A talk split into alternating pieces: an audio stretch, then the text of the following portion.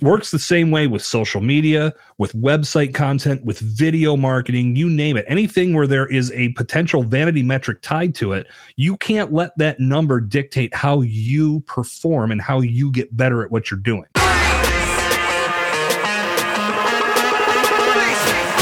How do you grow and scale your business while avoiding entrepreneur poverty? Hi, I'm Buzz, and I've spent over 20 years marketing for entrepreneurs just like you. I've learned there's no one secret to success, but a series of strategies to help business owners scale at will. On this podcast, we uncover invaluable insights that successful entrepreneurs and industry experts use to profitably scale businesses. Welcome to You Are Buzzworthy.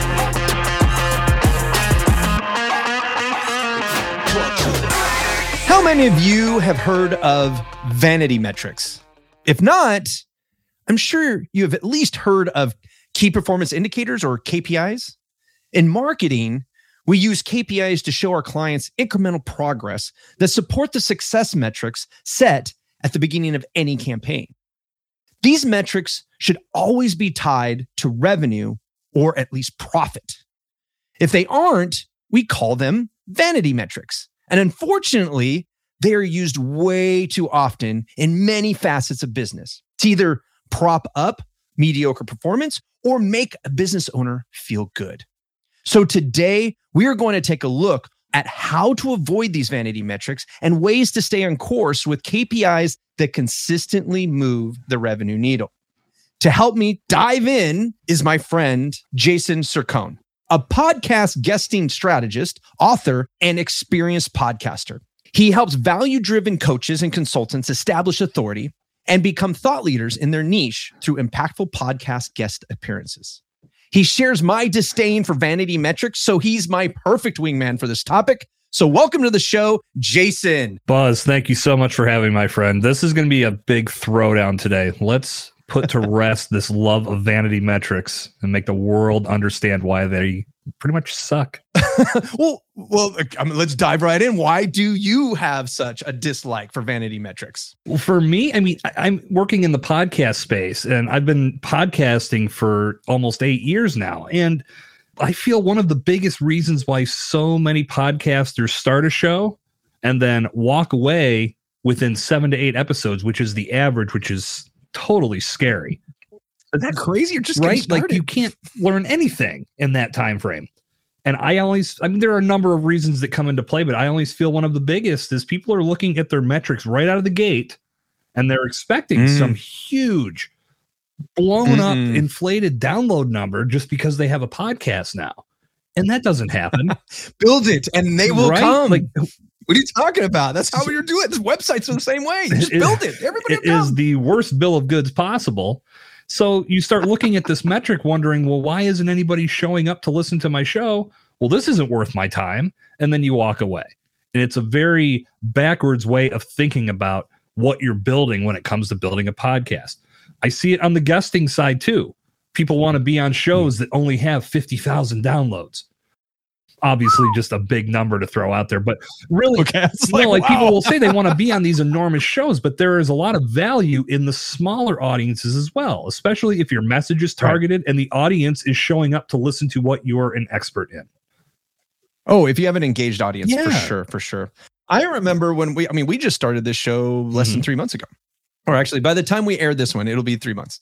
So we started in September of 2022. And I remember the first episode getting five downloads. And I was yeah. like, oh no, what have I done wrong? Right. and luckily I have a coach that helps me manage my expectations. So it wasn't huge, but a little bit of an ego shock, you know, like I have 16,000, you know, a reach of about 16,000 in my social media realm and, and a pretty mm-hmm. engaged audience. And so I was like, only five of you? really? and that first month was bad. I mean, it's new. You know, and the second month was yeah, great. It's, it's brand like new, and it does. It keeps getting better and better because when more people show up, because you keep showing up for them with this quality content that they can sink their teeth into, they're going to not only binge the rest of the catalog, they're going to tell others to do the same, and that's how you grow. But if you don't keep coming at right. them with this consistently good, consistently improving content, there's no Mhm. way to know how big you can get. And again, so many people throw in the towel because they look at that download metric, which for me is on the subject of vanity metrics, that's what it is. You can learn a lot of Mhm. things about your show, but if you're looking at it right out of the gates, it's going to completely throw you off your game and take your attention away from where it needs to be. And that's on building valuable content that your audience can fall in love with. So let's let's talk specifically about podcasts, and we'll get into some other things like social media and website and stuff like that in a second. But let's talk about the actual, tangibly measurable, and profitable metrics when we're dealing with either hosting a podcast or guest speaking on a podcast. I've personally been on about a hundred podcasts and have at the airing of this show around 35 hosted podcasts. Mhm. So about 130 in for either one of the sides of that coin, what are good metrics to measure in podcast? You know it's a, it's a loaded question i don't focus a lot on actual numbers what i'm focusing on when i'm making guest appearances like connecting with you today buzz and having this great Mhm. conversation is bringing value to the table so we can talk about a subject we can really dig in so when the listeners hear it they're impacted and to Mhm. me so my, it's it's it might be a little bit of a cop out answer but my saying is impact one person that's my biggest metric. And again, not exactly answering your question, but I always want to impact one person with everything that I do. Mm-hmm. Because if I can feel comfortable at the end of the day knowing that someone had some new perspectives, they learned Mhm. something, they were able to bring transformation to their life just because I gave them a point of view that they may not have thought about before, I've done my job. I, I will agree with you altruistically. That is great. Can't measure it. We don't know unless they like, you know, they write into us and say something. Yeah. So say you have a guest speaker. I mean, you, have, you coach people in Mhm. being guest speaking on podcasts. And I love that. I mean, that's one one of the reasons I had you on the show because I want people to understand that guest speaking is actually probably easier and can be more impactful to your business as being a guest versus a host, right? Absolutely. So we can't just be on a hundred podcasts and not measure anything, Right, right? I mean, unless we're just considering it part of our a charity, right? Mhm. We're giving our time to the ether and we're putting that energy out there and we don't care how it comes back to us. We just know it will in some way, right? Mhm. Is there anything else besides that when somebody utilizes guest speaking as part of their marketing strategy? Absolutely. I think there, there's more to it than what's on the surface when you think of a podcast guest appearance. A lot of times people think, well, I'm, I'm going to go on this show. Whether they have value in mind, that's one thing, because some people will just go on a podcast and go into sales mode and try to sell their course, sell their book, and they don't really bring value to the table. They're just treating it as a sales pitch. Those Right. don't tend to get over or sometimes not even get aired because some Wow. podcasts There you go. producers may hear that and go like, well, my audience isn't going to want to listen to a half hour sales pitch. And it Mhm. ends up on the editing room floor. It happens. Oh, I, sure. I, have done it. I've done it. I've, I've walked away and said, you know what? We're just not going to air that. exactly. And, and and it's it's unfortunate because it wastes everybody's time. So Right. when you're utilizing podcast guesting as a true strategy to build your brand, to enhance your presence, to get the word out there, you have to have the proper process in place that allows you to maximize your ROI. And the Mhm. best way to do that, obviously bringing value to the show or to every show that you make a guest appearance on is critical, but you have to come in with the mindset that maybe the host is someone that could benefit from your services and your products. Mm-hmm. Maybe they have people in their circle that they could introduce you to. And since you just help them build a great piece of content that they can share with their audience and use to build their show, maybe they're willing to introduce you to some people who could use what you have. You just have to ask the questions and come into it the right way. And it's not coming in with the sales mindset, it's coming Right. in with a value mindset. 100%. Love it. So you can leverage these opportunities as high level networking that could lead to new opportunities the second your interview ends, not just when the interview goes live. Right. That content is built to impact the audience when they hear it, but you can Mhm. also impact people beforehand just by Mhm. treating the experience the right way. And that's one of the big things that I preach is each guest appearance is not just about the interview. That's just one piece of the puzzle.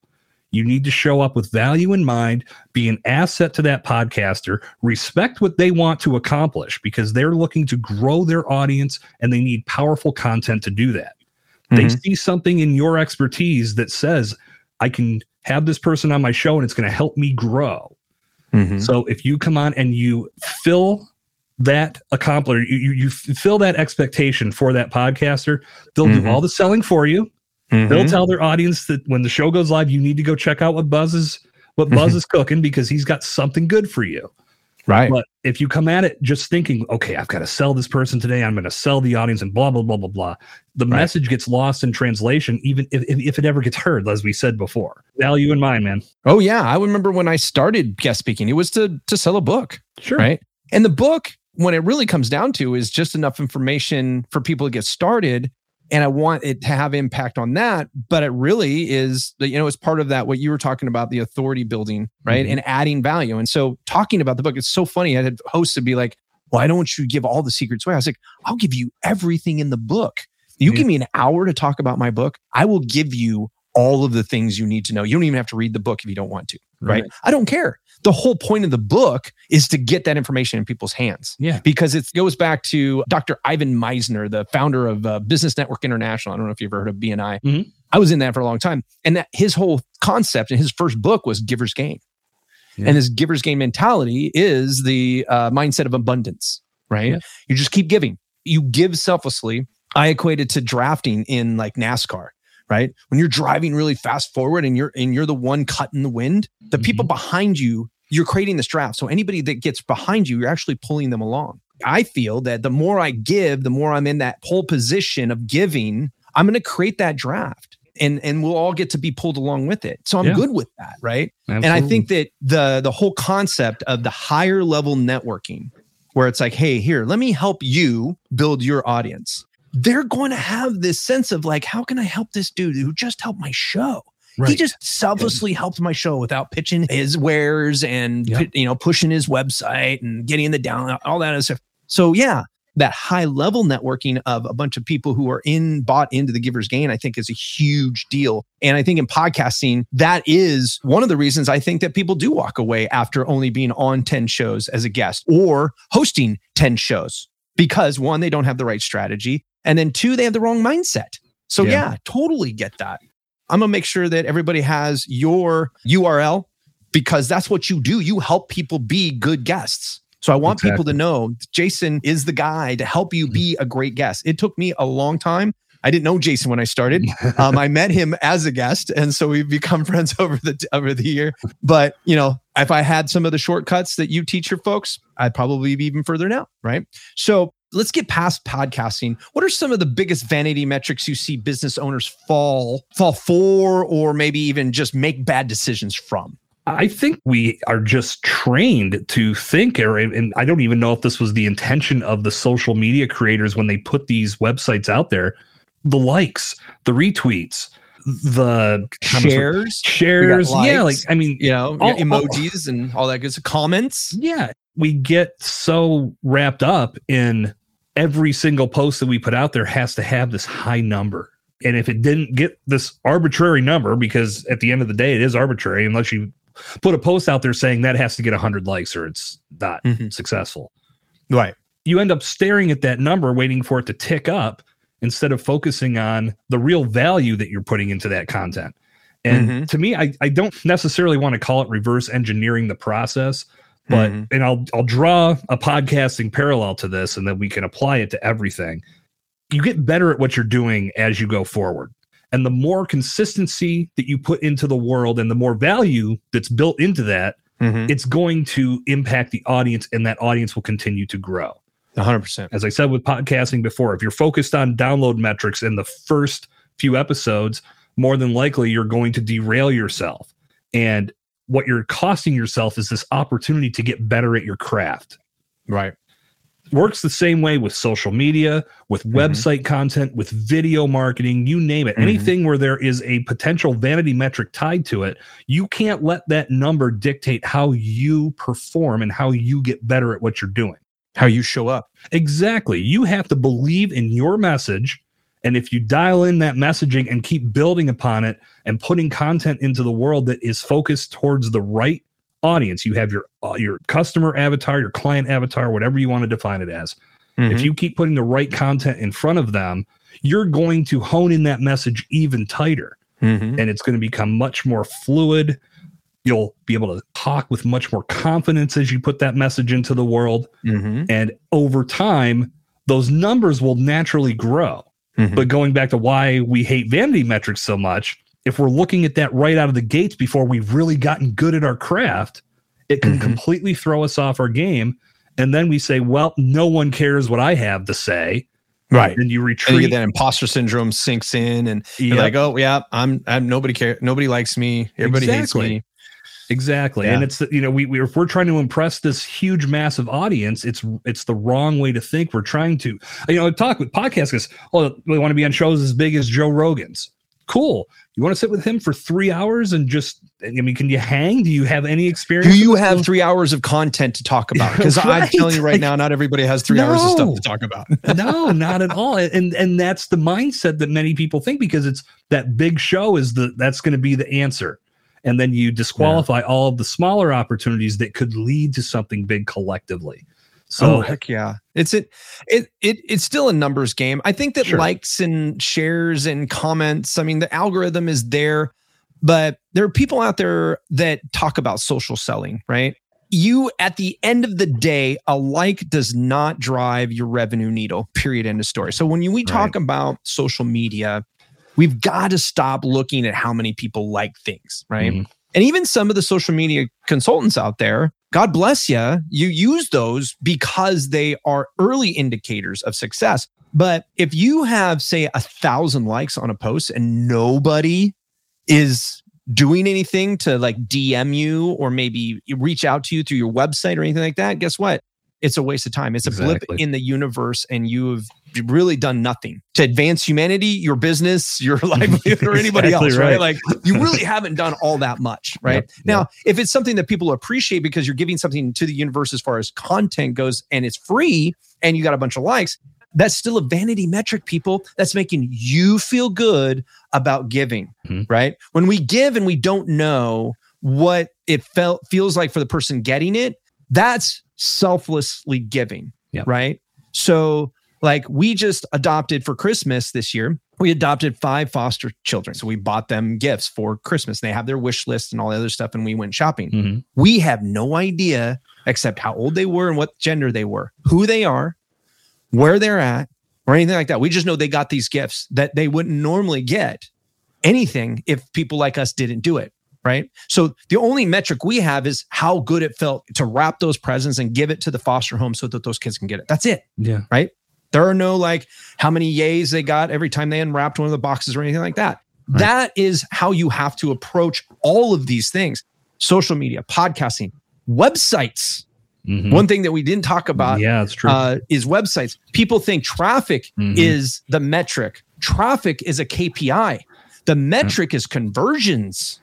And people who listen to the show know that what I'm talking about. It's when people reach out to you in a profitable way, meaning that not just grabbing a free download. That's a KPI. That's a that's an indicator of performance. But the mm-hmm. metric you're actually measuring is when they convert to being an active prospect. And then from there, closing business and moving that revenue needle. Right. So I mean, we could probably go on all day doing this right here. So what are the main KPIs and success metrics that the audience should start paying attention to, and how can we track them? Well, I would say, you know, it, it, it's not exactly speaking to a number. In a way, it is, and you can easily track this. I can I do it with a spreadsheet. How many powerful conversations that could lead to that conversion that you spoke of a second ago, Buzz? How many powerful conversations are you having per day? And this again, it's arbitrary. You can set this to whatever you want. If you want to just have one, cool. My goal today is to have five. I want to have five meaningful, impactful conversations that could lead to a potential sale, to a potential new person investing in what I have to offer. It's a little bit woo woo, but it is trackable and it's probably going to do much more for your efforts and your long term growth to have these powerful conversations. Now, and as I'm saying, you could do this one on one over the phone, through Zoom, as a podcast guest, as a podcaster, bringing great people on. You're having good conversations if you're doing it right. If you focus on that, I guarantee you, you'll get more from a results standpoint than just putting out a piece of social media content that may get a handful of likes. And again, going back to what we said before, if we're focusing on the likes and the retweets and all of these different things, if they don't produce anything because of that, mm-hmm. all we're just doing is we're creating good content for the world. Yes. And everybody can wrap that in a big bear hug and love the hell out of it. But if it isn't converting at the end of the day, it's missing mm-hmm. the mark. So mm-hmm. these powerful conversations that you can have in a number of different settings are going to lead to much more for you. And they're going to make you more confident in everything you're doing too. So you can take that confidence that you're getting from one conversation, maybe apply it to your social media content. Changes your voice to some degree. I think there's more value in having a few powerful, meaningful conversations each day than just by trying to put out a social media post that you think might go viral, right? That's what everybody wants. Make it go viral and everything changes. No, that post went viral. Maybe it leads to something in the short term, but long term, it's all in the conversations you have. And it's all in how you make those relationships with people work for you and work with you. There's a lot built into that. And I will throw a big challenge out there for the podcasters listening to our conversation. If you're starting a new podcast or if you're in the middle of one, it could be at any point. Don't look at your metrics for six months. A lot of people can't go six minutes. So go six months without looking at your metrics and instead focus on consistently putting valuable content in front of your audience. I guarantee when you go back and look at that number, of course, it's going to grow because you have more content out there, but it's going to be a different mindset and a different approach for you because you won't be focused on that number slowly ticking up. It's valuable content in front of the right people and when that content is something they feel they can gravitate to, they know it's going to be there for them every single time a new episode goes live. That's when they start telling their friends and their family and their colleagues, listen to that podcast. Don't go six months. That's my challenge to everyone.